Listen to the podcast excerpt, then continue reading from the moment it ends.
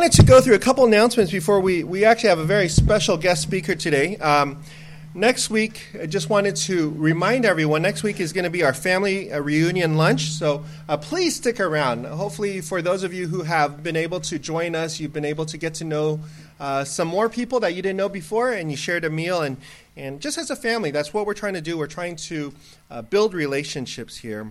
Uh, today is also the last day to sign up for Stephen Ministry, I believe. Yeah? And we are, if you are interested at all or you're curious at all, you could talk with, uh, it looks like only Stanley, and, oh, and Keaton, Stanley Esther Keaton uh, are here. So talk to them if you're interested. Um, you want to f- sign up or you want to learn more. And finally, the last thing that's not in your bulletin the All Home of Christ retreat registration is up. Yeah, so uh, very exciting. It's actually, you'll see the slide in the announcements after we're done, but you could start signing up for the All Home of Christ retreat. So it's the weekend of August 4th up at Sonoma State. We have an excellent speaker this year. We know the, the praise team has already been practicing and, and getting ready for all that. So uh, please mark that in your calendar.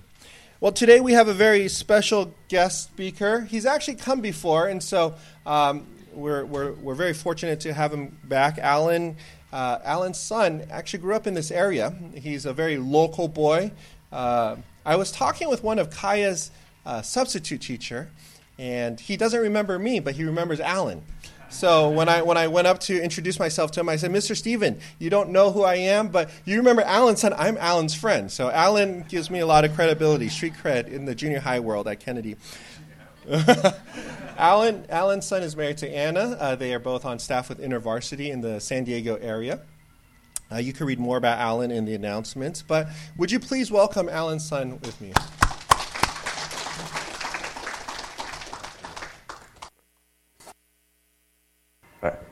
Great. Good morning. Um, that's funny that that uh, Pastor Dean ran into uh, Mr. Stevens, and I remember that. I just remember everything so vividly from Kennedy to Monta Vista, and um, it feels like just yesterday, but it's not because I uh, go running and I feel my body ache, and so I know that it wasn't yesterday, and I feel myself um, um just uh, remembering things as I flew in. I flew in last night and through the storm and, and, and the bumpy clouds, and um, I just remember just like wow, like it's it um, it just feels so beautiful and nice to be at home.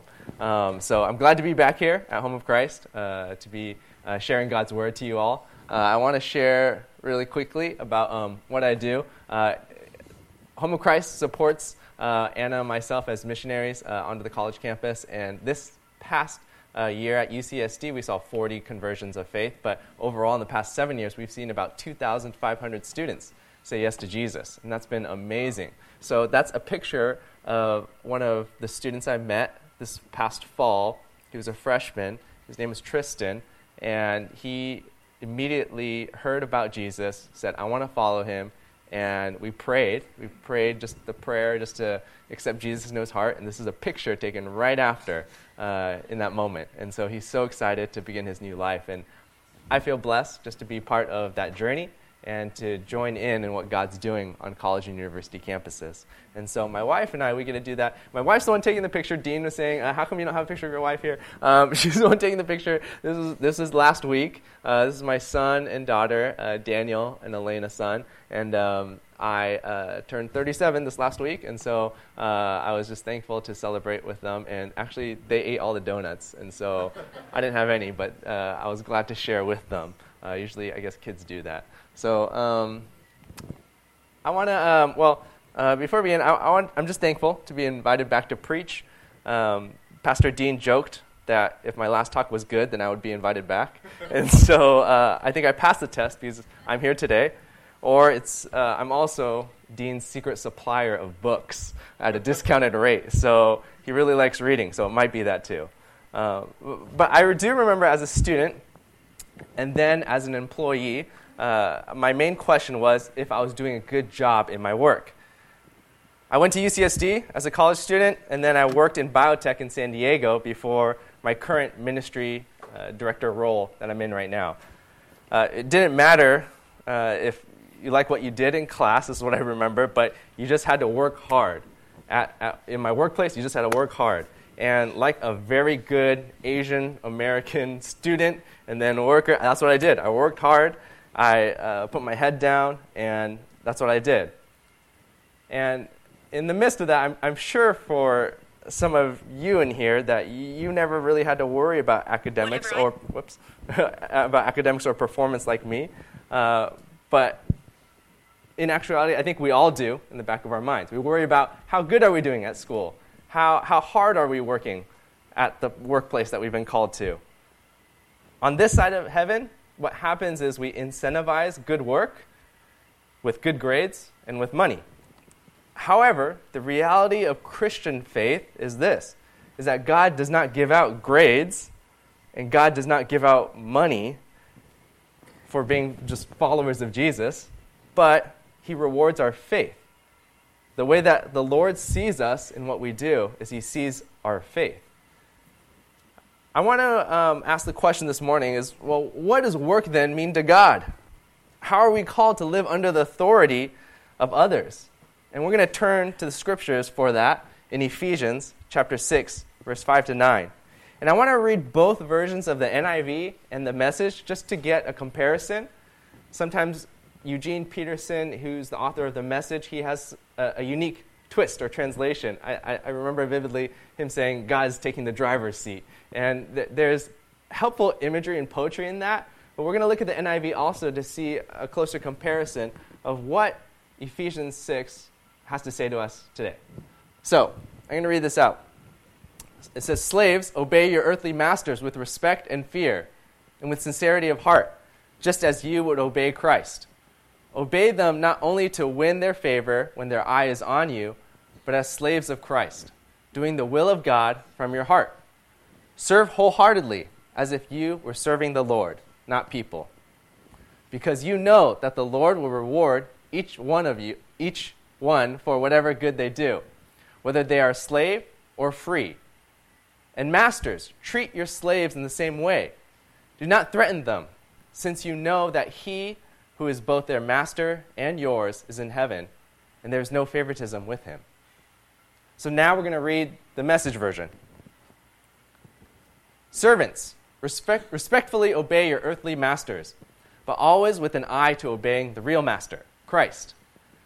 Don't just do what you have to do to get by, but work heartily as Christ's servants doing what God wants you to do. And work with a smile on your face. I love that. I love that, that poetry. Work with a smile on your face, always keeping in mind that no matter who happens to be giving the orders, you're really serving God. Good work will get you good pay from the master, regardless of whether you are slave or free. This is our last slide. Masters, it's the same with you. No abuse, please, and no threats. you and your servants are both under the same master in heaven. He makes no distinction between you and them. So I love that about um, the, the message version, and it helps us understand a better picture of what's happening there. I want to pray for us again, just before we dive in a little bit more, just to invite the Lord's Spirit to speak, and not just me. So let's pray. Father, as we dive into your scriptures and kind of a muddy passage that has been used in various ways. Lord, we just pray that you would open our ears, open our hearts, open our minds. God, would we see you for the person uh, that you are in Christ Jesus and the reality of your presence in the Holy Spirit. And Father, we ask that you would be here this morning with us. We give space for you to speak. In Jesus' name we pray. Amen. So, a brief overview of biblical slavery does need to be said here. We, we, must take ourselves out of this Western concept of slavery and enter into the biblical text and audience that the Ephesians is being written to. In the time frame, there was great diversity at different places uh, that, that was using slavery at that time. Ephesus, it was the fourth largest Roman city in the second century. Domestic and public slavery were the most widespread forms. In the former case of the domestic slavery, slaves were purchased and employed as a sign of wealth. As we could understand, maybe household servants today, the more household servants someone had, the more rich they were. They were still independent, they had status of respect, and depending on the house they worked for, others would know about them. In Rome, slaves were not recognized as citizens until emancipated, and the conditions of slavery they were very diverse in the New Testament. The New Bible Dictionary actually states that in Rome, they performed all sorts of duties in the absence of civil service. This is what surprised me when I was researching this. They would perform public services such as medicine or education that, that were necessary to the city. And so this is, this is the idea that we have to take our minds out of this Western concept of slavery and understand biblical slavery was very different. And sources of slavery came from uh, the, the birth of former slaves, uh, unwanted children, the, the sale of, sale of children, voluntary slavery due to debt, uh, punishment, uh, and kidnapping and conquest. So obviously, slavery itself, it, that's not the end goal. That's not what we're trying to say. Yeah, that was actually really good back then. And the New Testament or commentaries are even saying that was not ideal, but it was a larger part of this economic system that was going on at that time that was very different than what our Western minds might be thinking of what slavery is. And so, what we want to do this morning is I want to focus first on the first half of the passage about work. There's a fundamental difference, and I have to say this, between slavery and the New Testament on employer employee relationships. So we might read this and be like, well, this is, this is exactly like employer employee relationships. Well, there's a professor of New Testament studies named William Webb. He writes of the difference, saying this that ownership, that's the big difference, compared to a contractual basis for working relationships. That's the main difference ownership and contractual uh, relationship. In modern contractual setting, we should not preach obedience and submission. This is the professor speaking, but that Christian employees should fulfill the terms of their contract to the best of their ability in order to bring glory to God and enhance their gospel witness. Christian employers then should not abuse their power in pursuit of the bottom line production, but advance their business in ways that value their employees as people and encourage their productive contribution in humane and just ways. Now, as I interpret Webb's view of redemptive interpretations of slavery, it, it's, it's seeing this passage as a call to fulfill your contractual duty when you're going to work, when you're driving and you're stuck in traffic and you're thinking about what you're doing. In our modern day context, we might joke about being owned by the company, that I'm just an employee number, or being a student on campus, I'm just a student number. But the reality is, we do have a freedom to quit. There's a greater also freedom in Christ if we say that we are followers of Jesus. It's because of that latter freedom in Christ that we're called to work with this fullness, uh, with sincere hearts, heartily, as uh, Eugene Peterson would say, and not simply quit when we're underappreciated. Uh, when I, I, mentioned this earlier, that I worked at a biotech company in San Diego uh, after graduating UCSD. Our CEO's name was Greg Lucier, and my coworkers often joked that it sounded like Lucifer. It was only one letter off of that. And so essentially, we would say, Yeah, we work for the devil. Uh, we, we, we looked at our own work and we looked at our pay, and it was easy to laugh about a man who was making millions per year. I, to, to, be honest, I, I, looked him up and I looked at his last year's salary that he took in, and it was 6.8 million just last year. And he, that's not even counting the bonuses and stock and everything else. But that was just in one year. And it was tempting. It was tempting for myself and my coworkers to take longer breaks, to think about Lucifer over our heads, and when we felt underappreciated or underpaid in a larger company. However, for me, I worked in the lab bench and I stayed longer than any others in my position. And I even came in during the weekends on occasions just to finish the projects that needed to be done. There was a lot of back order, there was a lot of things that needed to get through. And I remember just working as hard as I could. And my supervisor and coworkers noticed this. They would say, Alan, you've been working pretty hard and, and you've been coming in on the weekends. Like, why? And it gained it, it, allowed me to gain favor with my coworkers, with my supervisors, and I was able to talk about my faith. I said, Yeah, I, I believe that as a Christian, I'm called to be honest and to work hard. Now, it wasn't always flowers and clouds, and, and, and it was so fun, and I would work hard because my representation of faith was really tested uh, about one year in, and I had to train a new employee. And this was a, a six foot tall, curly haired white dude who wanted to play baseball. I don't know how he ended up in the lab, and he was not from a science background, but he wasn't really aware of what he was doing, how he came across to others.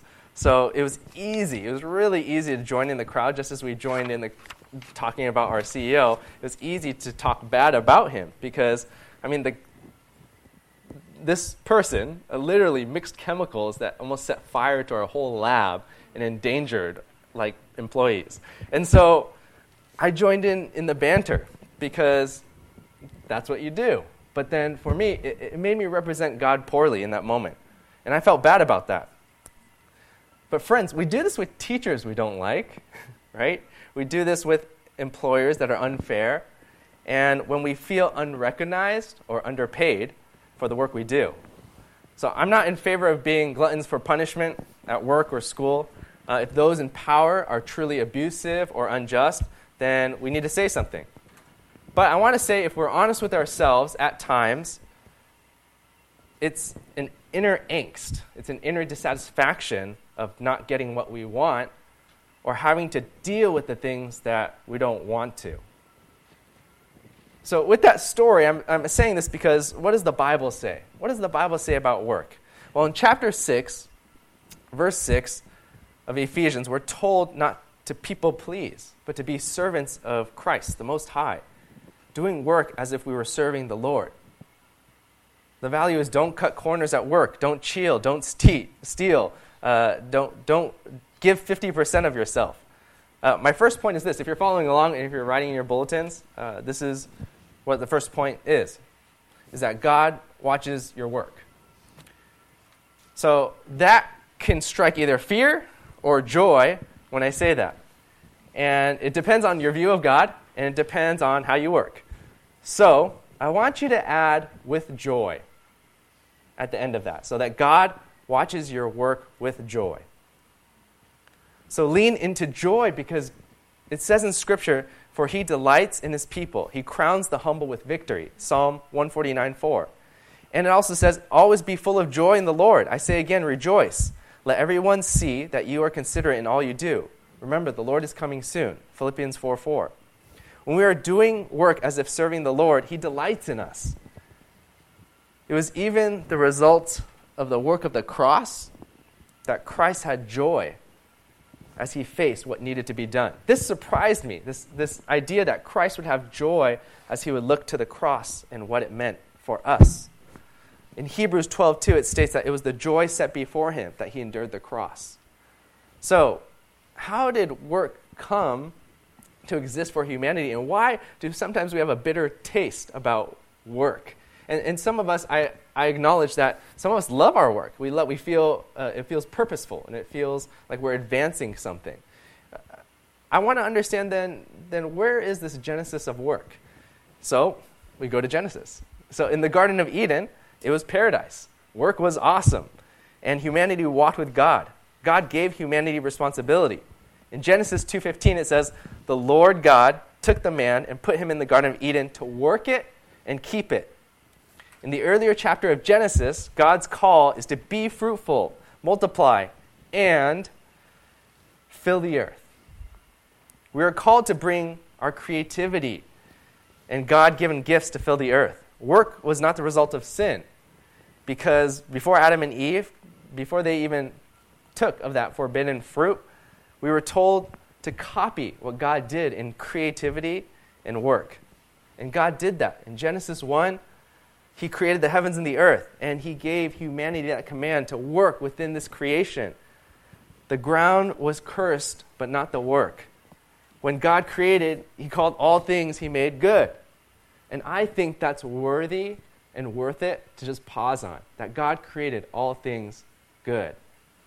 That humanity was created good.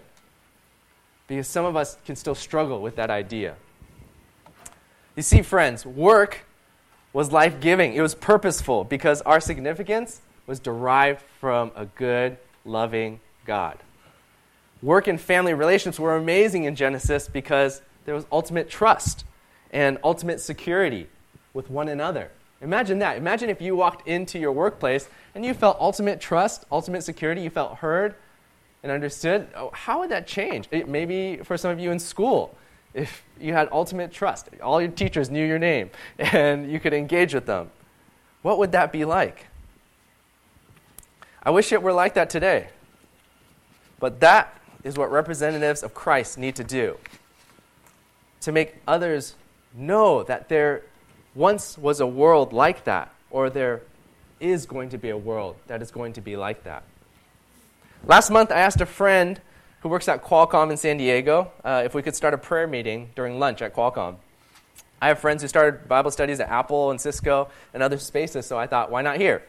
And this friend, he went on a one year missions trip to Taiwan, and he was hesitant. He didn't understand workplace ministry or the need for it. And so earlier this month, he emailed me and said, Alan, what makes it worth gathering together from distant parts of Qualcomm just to pray when we're all together on Sunday, anyways? Not to say I think it's, I don't think it's a bad idea, but to be honest, I'm not just, I'm just not excited about it yet. For me, my friend needed vision for why he and others were called to their workplaces. You need vision for why you are in the place of work. That God specifically puts you in a place of work or specifically puts you on that campus for a reason. You have a story to tell. I, I, tell this to my college students all the time. There's a reason why you're at this community college. There's a reason why you're at the state school. There's a reason why you're at this private school. It's because God has a story that He's writing through you.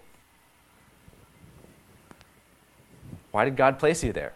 why does God have you, and when you think about your own current situation, why does God have you in the place you're at right now? I would say that the challenge and the majority of responses I get from my college students is, I don't know. Like, I don't know. I, my parents told me to be here, or I guess this is just the right next step. Uh, for many of us, that's the challenge also, is we might not know why we're in the place that we are at and why God has called us to work in the place we're at. The specific place. I'm not just saying in your profession or field, I'm saying the specific place, the location, the address of which you are at. Why did God put you there? And that's okay. If you don't know, that's okay because that's why we're here to make space, to listen to what God has to say to you about why you're at, why you are at the place you're at. So in verse 8 in Ephesians, it tells us that the Lord will reward each person for whatever good work they do.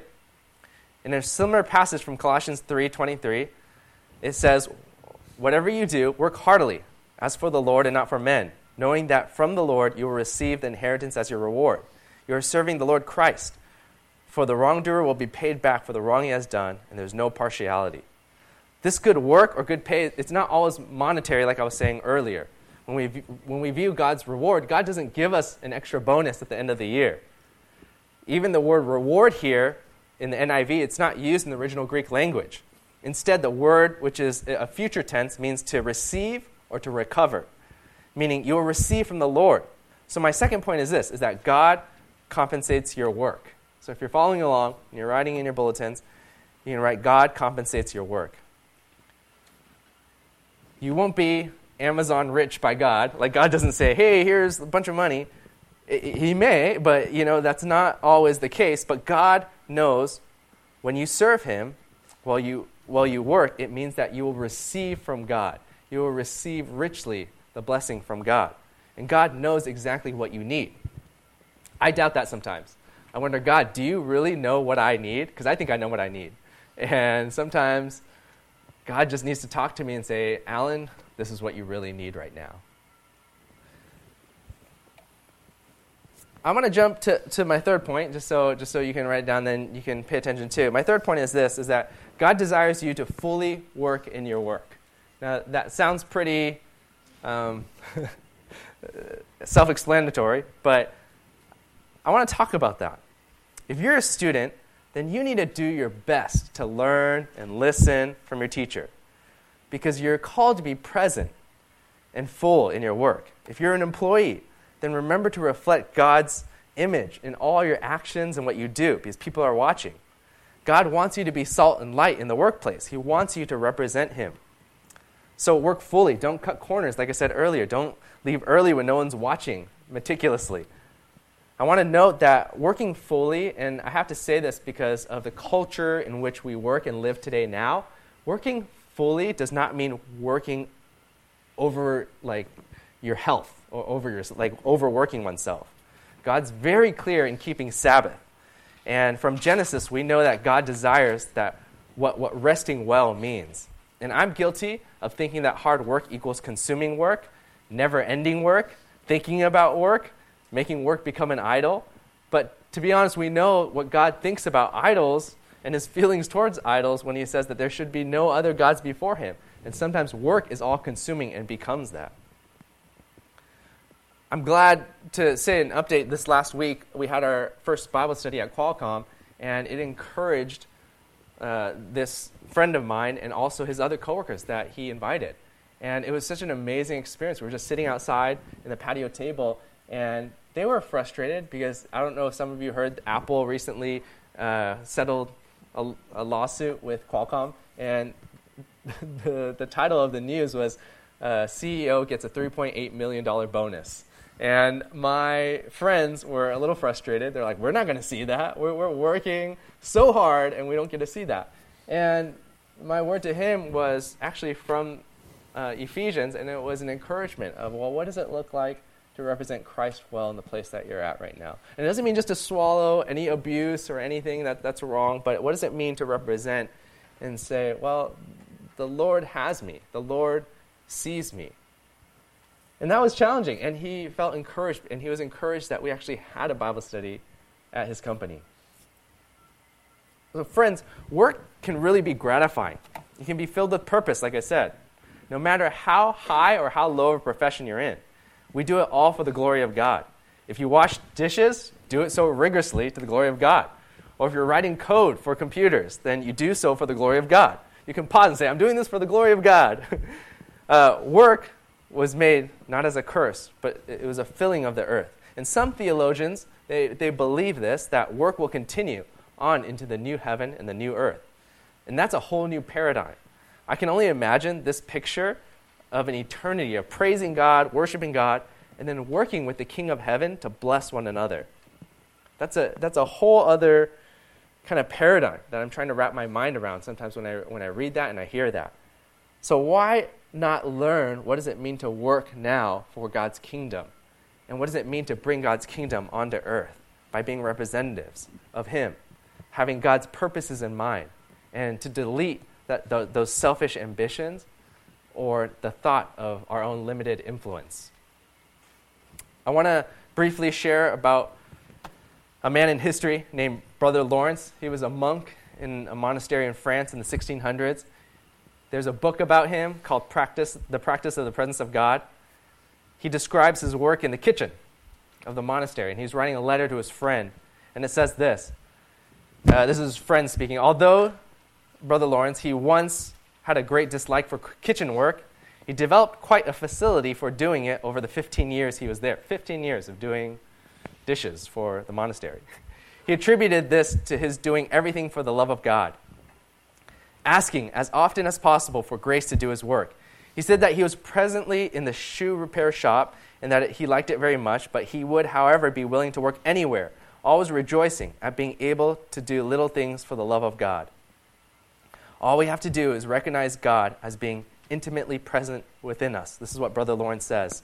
Then we may speak directly to Him every time we need to ask for help, to know His will in moments of uncertainty, and to do whatever He wants us to do in a way that pleases Him. We should offer our work to Him before we begin and thank Him afterwards for the privilege of having done it for His sake. My day to day life consists of giving God my simple, loving attention. If I'm distracted, He calls me back in tones that are supernaturally beautiful. If you think of me, then remember the grace with which God has blessed me, rather than my typically human ineptitude. So for Brother Lawrence, it was an act of love for him to do dishes, an act of love to God to serve in such a way. And now, this could make us all feel bad or look bad for complaining about the smallest thing at work or at school. But it's truly a powerful reminder to us that Brother Lawrence writes of his own inability to do anything without God's grace. That is God's grace and God's mercy and God's presence that He taps into while He is working in order to truly serve. So when we go to work, it's not the man that controls us, but God who watches us with joy. And it says in Ephesians that God is our master. He is the one that watches uh, both the, our supervisor and us. And so, as, as I'm concluding our time, as I'm thinking about this passage, I have to reference the latter section of this passage. It's reference to masters, uh, supervisors. So, those of us who, who supervise and those of us who are, let's say, in places of authority. Now, the consequence of abuse in the workplace in, of supervisors is real. And some of us might have been victims to that, and some of us might have, might have experienced that. Um, there are both professional and spiritual repercussions. I recently went through a process that we had to discipline a supervisor in my organization for crossing the line, and it was a very, very, very difficult situation.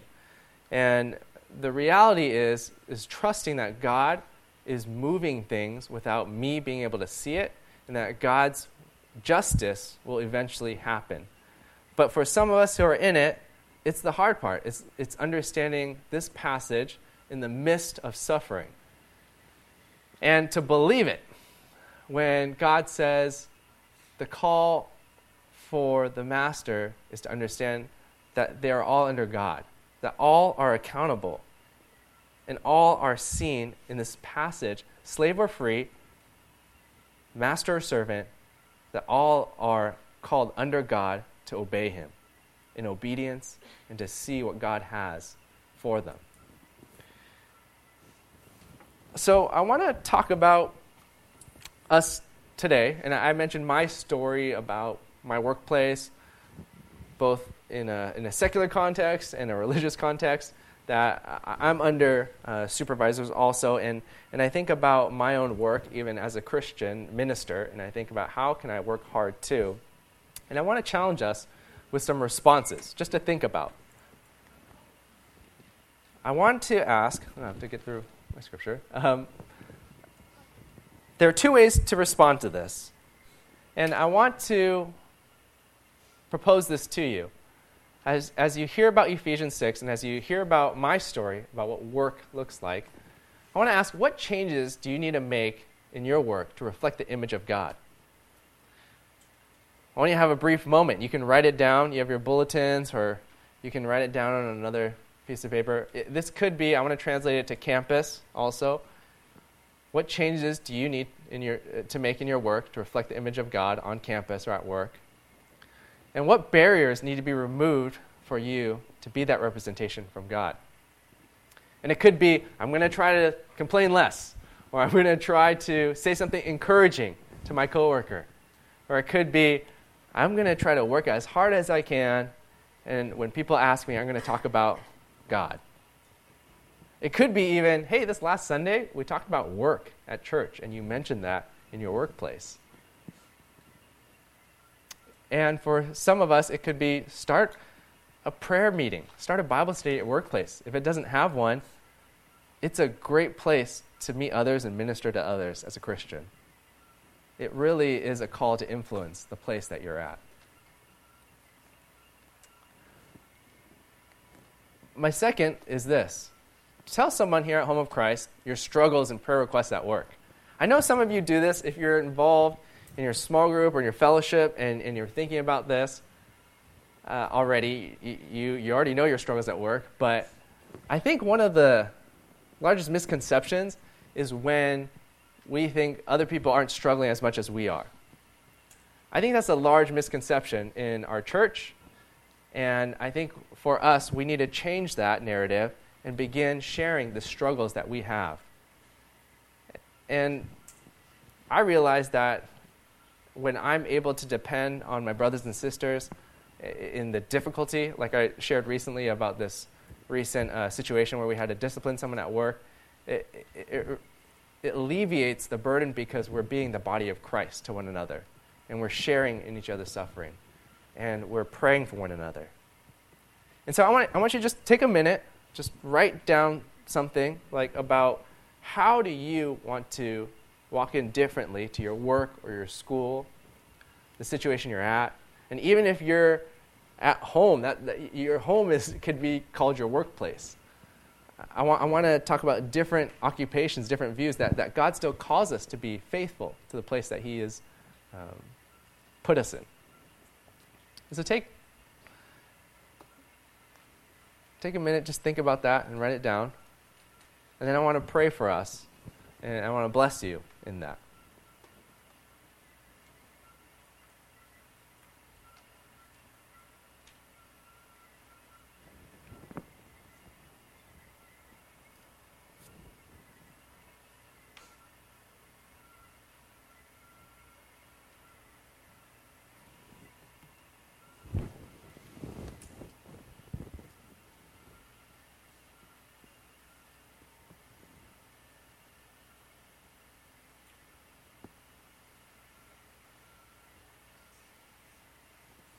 All right, let me pray for us.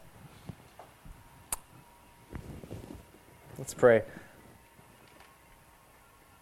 Father in heaven, I, I don't know what current work situation or um, current school situation that uh, people in this um, church are going through. I know, Lord, you do.